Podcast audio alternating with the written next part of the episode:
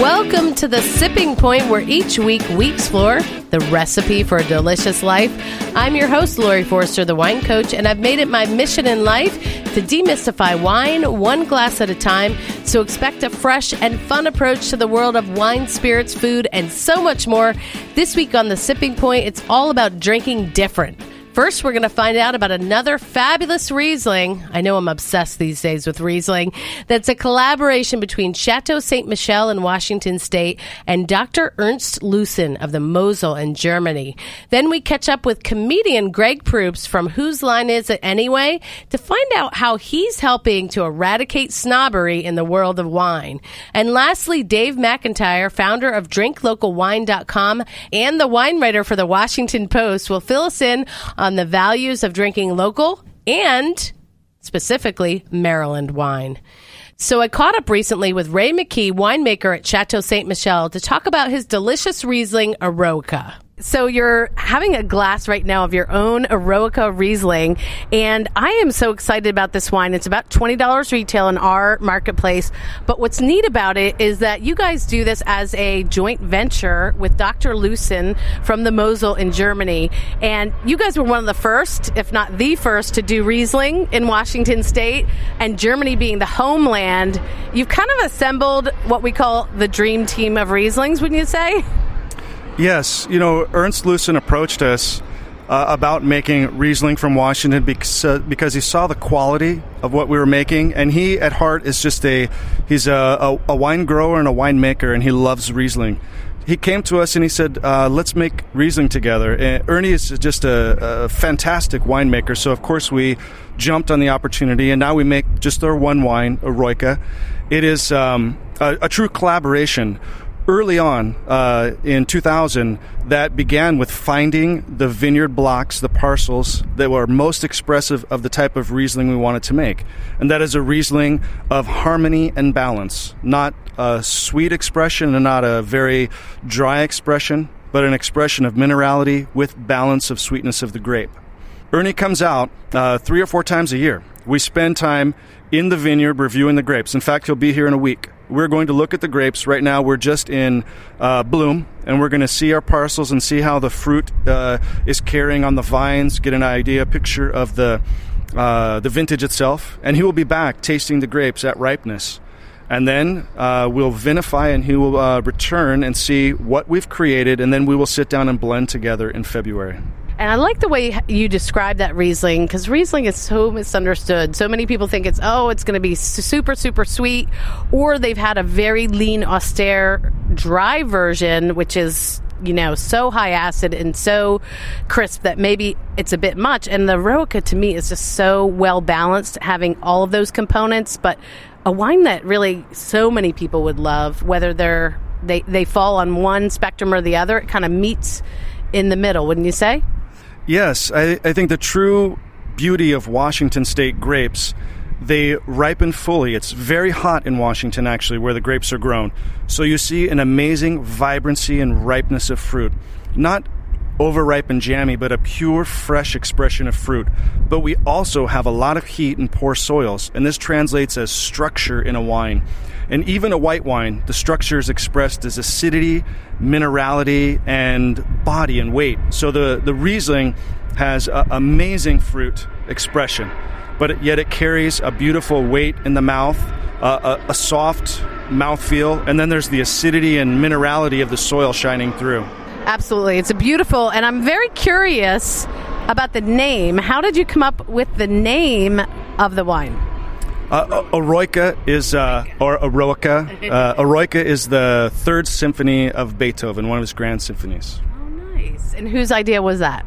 That was a collaboration, but uh, Ernie contributed quite a bit to the name also. He had a, a, lot of the idea of what we're going to do in his mind already, and it's come to fruition. Of course, our overriding goal was to craft the best Riesling made in the United States, and, and we keep working towards that each year, but we do get a lot of great scores and accolades. But then the wine in the bottle is the, the true expression of our goal.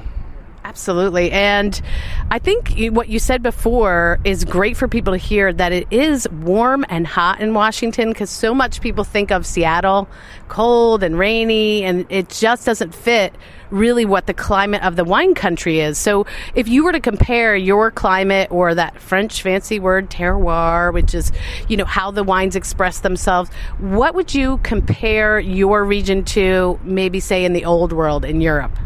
Well, you know, comparisons are, are always hard because you don't want to end up misleading. But I, you know, like every winemaker, you have to be a little bit of weatherman, a little bit of geologist. But in Washington, we have very dry, poor soils, which force the grapes to ripen uh, quickly and fully. We have a lot of sunshine. The sun shines for more than 300 days in eastern Washington, where all the grapes are grown. We're north. We have 17 hours of sunlight. This contributes to the density and dark colors of our reds and the structure and aromatics of our white wines.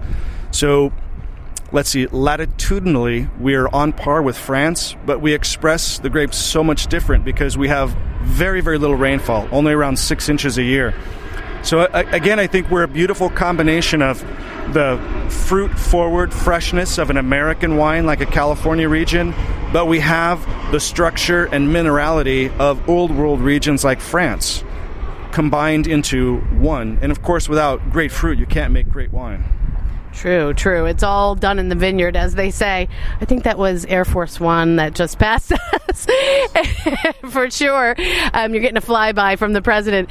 But so, if folks always think to travel to California wine country, right? But I would expect that being Washington wine country, um, maybe you get a little bit more special treatment out there because it's not, mm, you know, what tourists always think of as a wine destination.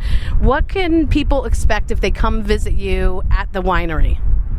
Well, the chateau in Woodinville, which is just outside of Seattle, um, I found this out amazingly enough. It's now the third most visited place in Seattle uh, Pike Place Market and the Space Needle, uh, two and one. And we're third, and we get a lot of out of town guests. They come to the chateau not because they love wine, but because it's the thing to do. The grounds are absolutely amazing.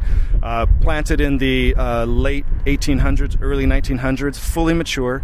Uh, the chateau offers tours every half an hour to see all of the operations and all of the wine produced. And then, of course, we have a really amazing and lovely old uh, tasting room there as well in general, Washington is young. We've been producing vinifera. We've been making wine of a great quality for 30 years now. So if you rent a car and drive through the Yakima Valley mm-hmm. into Walla Walla, perhaps, or back through the Columbia Valley, and you stop at a winery, there's literally like a 99% chance the winemaker is going to pour wines for you.